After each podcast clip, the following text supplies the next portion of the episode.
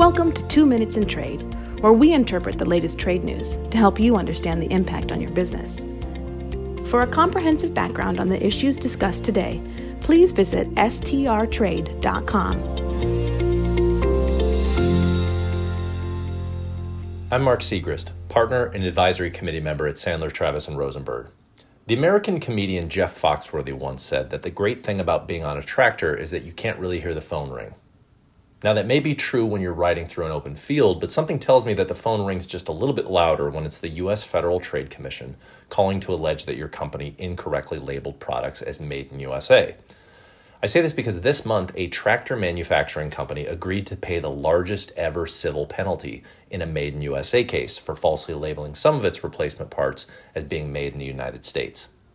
Now, as background, the FTC's Made in USA rule prohibits marketers from labeling products as made in the USA unless one, the final assembly or processing and all significant processing that goes into the products occurs in the US, and two, all or virtually all ingredients or components of the products are made and sourced in the United States. The rule also requires all Made in USA labels appearing in mail order catalogs to be truthful and non misleading, and makes clear that violators may be subject to civil penalties. In the present case, according to the FTC's complaint, since at least 2021, the company labeled thousands of replacement parts for its tractors and other agricultural equipment as made in USA, even though they were made entirely overseas.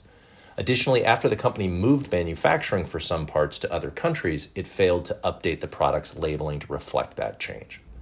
So at the end of the day, the FTC and the company entered into a stipulated order, with the FTC issuing a whopping $2 million civil penalty against the company and prohibiting it from making unqualified U.S. origin claims for any product unless it can show it complies with the FTC's requirement.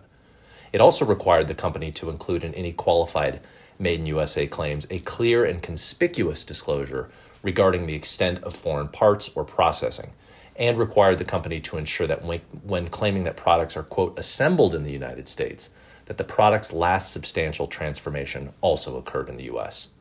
So until next time, make sure to check how your products are being marketed, and thanks for listening.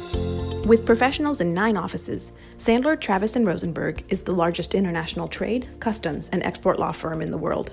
This is for informational purposes only and is not legal advice. The hiring of an attorney is an important decision that should not be based solely upon advertisements. Ask us to send you free written information about our qualifications and experience. Email us at messages at strtrade.com.